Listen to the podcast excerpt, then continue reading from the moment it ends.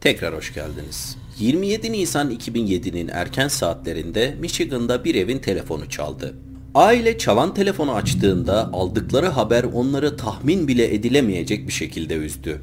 Ama bu aldıkları telefon 5 hafta sonra alacakları telefona kıyasla hiçbir şeydi. Bu sonu beni en çok şaşırtan hikayelerden biri. Tabi hikayemize başlamadan önce izlemeye yeni başlayanlar için çözülmüş, çözülmemiş cinayetler, seri katiller ve garip suç dosyaları ilginizi çekiyorsa aşağıda bir yerlerde bir abone ol butonu olacak. Ona şöyle nazikçe dokunabilirseniz çok sevinirim. Hazırsak bugünkü hikayemize başlayalım. 25 Nisan 2006 Çarşamba günü 18 yaşındaki Whitney dersine katılmak için kampüsten sınıfına doğru ilerlemeye başladı. Whitney, Tyler Üniversitesi'nde ilk yılında olan bir öğrenciydi. Yıl sonu tatili yaklaşsa da içini bir anksiyete kapladığını hissetti. Ne kadar 600 kilometre uzaktaki evine ve ailesine gidip onlarla zaman geçirmek istese ve onları özlese de Yaz tatili geldiği için okuldaki çok sevdiği arkadaşlarına da veda etmek zorundaydı. Ve yaz tatili bitene kadar her biri ayrı şehirlerde yaşayan arkadaşlarından hiçbirini görme imkanı yoktu. Birinci sınıf öğrencisi olan Whitney son sınıflardan da çok sayıda arkadaş edinmişti. Son sınıflardan arkadaş edinmenin kendine göre ayrıcalıkları vardı. Okulun bilinmeyen yerlerine gitmek veya okulda bir tur atmak isterseniz son sınıflar bir anahtar görevi görebiliyordu. Ayrıca hepsi olmasa da çoğu aynı sınıfa gittiği arkadaşlarından daha yardımseverdi. Bu yüzden kampüste dersine katılmak için ilerlerken okuldaki öğrencilerden okulun rektörünün değişmesinden dolayı verilecek olan yemeğe gönüllü olarak katılmalarının istendiği bir tabela gördüğünde masada oturan görevliye genellikle kimlerin katıldığını sorduğunda genellikle 3. ve 4. sınıflar yanıtını alır almaz ismini yazdırmıştı. Gününün geri kalanı standart bir öğrenci günü gibi geçti. Karton bardaktan çay içti, arkadaşlarıyla konuştu ve derslerine girdi. Günü bittiğinde huzurluca yurt odasına çekildi ve uyumak için kafasını yastığa koydu. Kafasını yastığa huzurluca koyup uyurken bilmediği bir şey vardı hayatının tahmin bile edemeyeceği bir şekilde değişeceği 24 saatin içindeydi. Ertesi sabah uyandığında duşa girdi, dişlerini fırçaladı, makyajını yaptı ve ne giyeceğine karar verdikten sonra aynada kendine son bir kez bakıp odasından ayrıldı. Yemeğe gitmeden önce belirlenen buluşma noktasına gittiğinde öğrencileri okula ait bir venin etrafında sohbet ederken gördü. Yanlarına gidip kendisini tanıttığında gruptan bir tek kendisinin eksik olduğunu öğrendi. Whitney'in de gelmesiyle tamamlanan grup arabaya binip yolculuklarına başladı. Uzun gidiş yollarında Whitney hemen yanında oturan 22 yaşındaki Laura Van Reen ile konuşmaya başladı. Laura ile arabaya binmeden önce herhangi bir bağlantısı veya akrabalığı olmamasına rağmen fiziksel özellikleri aşırı derecede benziyordu. İkisi de uzun boylu, ikisi de sarışın, ikisi de zayıftı. Hatta arabaya binmeden önce diğer öğrenciler akraba olup olmadıklarını sormuştu. Geriye kalan yol boyunca sohbet eden ikili iyi birer arkadaş olmuş ve birbirlerini çok olmasa da azıcık tanımıştı. Gidecekleri yere geldiklerinde öğrenciler arabadan indi ve yemeğin yapılacağı salona geldi. İlerleyen saatler boyunca yemeklerini yediler, dekorasyonları incelediler ve Whitney yeni arkadaşı olan Laura'nın yanından bir saniye bile ayrılmadı. Prosedür bitip devir töreni gerçekleştikten sonra öğrenciler görevlinin yanına gidip gitmek istediklerini söyledi. Arabaya bindikten sonra herkes akşam ve yemek hakkında biraz dedikodu yapsa da herkes yorulduğunun farkındaydı. Sonunda herkes köşesine çekilip camdan uzakları izlemeye başladı. Yarım saat boyunca süren yolculuklarında kampüse yaklaşık 5 kilometre kala yan yana oturan Laura ve Whitney birbirleriyle göz teması kurdu. Whitney Laura'ya bakıp gülümserken Laura Whitney'e baktığında yüzünde gittikçe büyüyen bir ışık gördü. Bu ışık ve arabanın içindeki gülümsemeler sürücünün hayır diye bağırmasından sonra yerini sessizliğe bıraktı. Dakikalar içinde 911'e Ay 69 otobanında korkunç şeyler olduğuna dair telefonlar yağdı.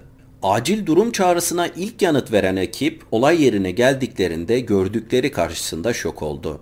Yolun her tarafına yayılmış kocaman metal parçaları, ufak cam parçaları ve cesetler vardı. Laura Whitney'e baktığında yüzünde gittikçe büyüyen o ışıklar yük taşıyan ve Robert Spencer tarafından kullanılan 36 tonluk bir tıra aitti. Direksiyon başında uyuyakalan Robert içinde 9 kişi bulunan Ven'e çarpmış ve çarpmanın şiddetiyle Ven'in yarısını alıp taklalar attırmıştı. Taklalar atan Ven'de bulunan 9 kişiden 5'i hayatını kaybetti. Birkaç saat sonra 26 Nisan gününün erken saatlerinde Whitney'in Michigan'da bulunan ailesi telefon sesine uyandı. Whitney'in annesi telefonu açtığında kızlarının korkunç bir trafik kazasında hayatını kaybettiğinin haberini aldı. Bu telefondan birkaç saat sonra yine Michigan'da bulunan Laura'nın ailesi de telefon sesine uyandı.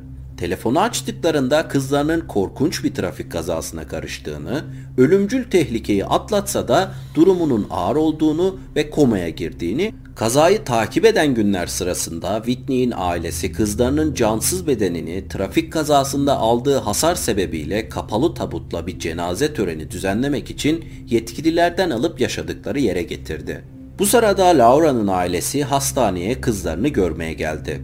Kafasından ayak bileklerine kadar bandajlıydı ve komadaydı. Doktorlar ailesine durumu stabil olsa da komadan ne zaman çıkacağını bilmenin imkansız olduğunu, komadan çıksa bile beyninin çok ciddi hasarlar almış olabileceğini söyledi. Yani komadan çıksa bile eski haline dönmesi yıllar alabilirdi. Ailesi kızlarının bir hastane odasında iyileşmesini beklemek yerine beyin hasarları konusunda uzmanlaşmış bir rehabilitasyon merkezine transferini gerçekleştirdi. Günler süren transfer sürecinde Laura'nın ailesi toparlanma sürecine girerken Whitney'in ailesi onu son yolculuğuna uğurlamaya hazırlanıyordu. Kazadan 3 gün sonra 29 Nisan'da gerçekleşen Whitney'in anma törenine yaklaşık 1500 kişi katıldı. Bu yaşadıkları küçük kasabanın nüfusunun yarısıydı. Whitney 30 Nisan günü tanıyan, tanımayan herkesin iyi dilekleriyle birlikte toprağa gömüldü. Bu sırada rehabilitasyon merkezinde yatan kızlarını sürekli ziyaret eden Laura'nın ailesi sonunda güzel haberler aldı. Beyin tomografisine göre Laura uyanacak gibi gözüküyordu. Sadece zamanını bilmek imkansızdı. 16 Mayıs Salı günü kaza gerçekleştikten tam 20 gün sonra Laura komadan çıktı. Ailesi ve doktorlar gözlerine inanamadı. Çünkü Laura'nın beyni kazadan hiçbir hasar almamış gibiydi. Uyandıktan günler sonra gücünü toplamaya, objeleri kavramaya, uzuvlarını hareket ettirmeye hatta yürümeye başlamıştı. Ama komadan çıktıktan 6 gün sonra 22 Mayıs günü yaptığı şey beyninde hasar olabileceği tartışmalarına yol açtı. 22 Mayıs günü Laura'nın fiziksel terapisti ve ailesi odasındayken terapist Laura'ya bir kağıt uzatıp çok spesifik bir cümle yazmasını istedi. Yazması istenilen şeyi Laura'nın biliyor ve yazabiliyor olması gerekliydi. Kalem ve kağıt Laura'ya uzatıldıktan sonra Laura birkaç saniye sonra yazması istenilen şeyi yazdı ve terapiste uzattı.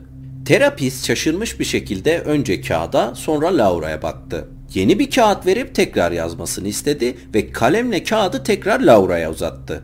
Laura birkaç saniye sonra yazmasını bitirip kağıdı tekrar terapiste uzattı. Kağıda bakan terapist Laura'nın yine aynı kelimeyi yanlış yazdığını gördü. Terapisti ailesine sandıkları hasarın çok daha büyük olabileceğini söyledi. Söyledi söylemesine ama o odada gerçekleşen şey bir beyin hasarından çok daha fazlasıydı. 26 Nisan günü kaza gerçekleştikten sonra olay yerine gelen ilk ekip yaşayan veya ölen kişileri anlamak için tek tek gezip insanları kontrol ediyordu. Ve Laura'yı yolun kenarında zar zor hayata tutunurken buldular. Laura'yı bir sedyeye içinde kimliği olan çantasıyla birlikte koyup hastaneye kaldırdılar. Laura hastaneye kaldırılır kaldırılmaz kafasından ayaklarına kadar bandajlanmıştı. Bandajlar çıkarıldığında Laura'nın fiziksel görünüşünde bazı değişiklikler vardı. Özellikle dişlerinde. Dişleri sanki ağzının içinde dönmüş gibi gözüküyordu. Fakat ailesi bunu dert etmedi. Çünkü kızları o korkunç kazadan sağ olarak kurtulmuştu mu acaba? 22 Mayıs günü terapist Laura'ya adını yazması için bir kağıt uzattığında Laura kağıda adının Laura olduğunu yazmadı. Whitney olduğunu yazdı. Olaya ilk müdahale eden ekip korkunç bir hata yapmıştı ve 22 Mayıs gününe kadar kimse bunu fark edememişti. O gün hastanede terapiste adını yazdığı kağıdı uzatan kişi Laura değil Whitney'di. Sağlık ekipleri hemen yanına savrulmuş olan cüzdanı açıp kimliğine baktığında yerde yatan kadının fotoğraftaki kişi yani Laura olduğunu zannedip ikinci defa kontrol etmeden çantasına koyup sedye ile birlikte hastaneye kaldırmıştı. Whitney'in kimliğini barındıran cüzdanı da Laura ile birlikte hastaneye gitmişti. 22 Mayıs gününden bir hafta sonra bir kimlik karışması durumu olduğu yetkililer tarafından doğrulandı. 26 Nisan günü Serak ailesine kızlarının öldüğünü söylemek için çaldırılan telefon bu sefer kızlarının yaşadığını ve hastanede onları beklediğini söylemek için çaldı. Aile başta bunun çok kötü bir şaka telefonu olduğunu düşündü. Çünkü kızlarını gömmüşlerdi. Ama kızları kazanın şiddetinden dolayı açık bir tabutta gömülmemişti. Yani kızlarını o tabutun içinde hiçbir zaman görmemişlerdi. Bu telefonun gerçek olması umuduyla atladıkları ilk uçakla hastaneye giden aile gözlerine inanamadı. Yatakta yatıp ailesini görür görmez ağlamaya başlayan kişi Whitney'di. Bu Whitney'in ailesi için bir mucize olsa da Laura'nın ailesi için tam bir kabustu. Hastanede yatan kişinin kızları olmadığına dair zaten şüpheleri vardı. Özellikle dişleri sebebiyle. Ama soran herkese böylesine şiddetli bir kazadan bu kadar ufak bir fiziksel kusurla kurtulmasının bir mucize olduğunu söyleyip şüpheleri göz ardı etmeye, kızlarının fiziksel olarak toparlanmasına odaklanmaya çalışıyorlardı.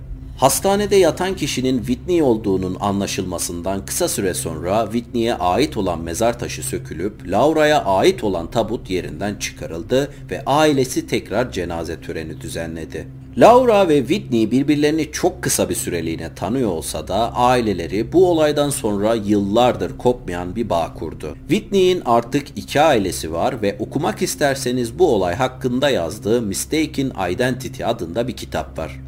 Robert Spencer'a kazaya sebep olan sürücüye gelince adalet karnavalı zamanı 5 kişinin canını alması sonucu Robert sadece 4 yıl hapis cezası aldı.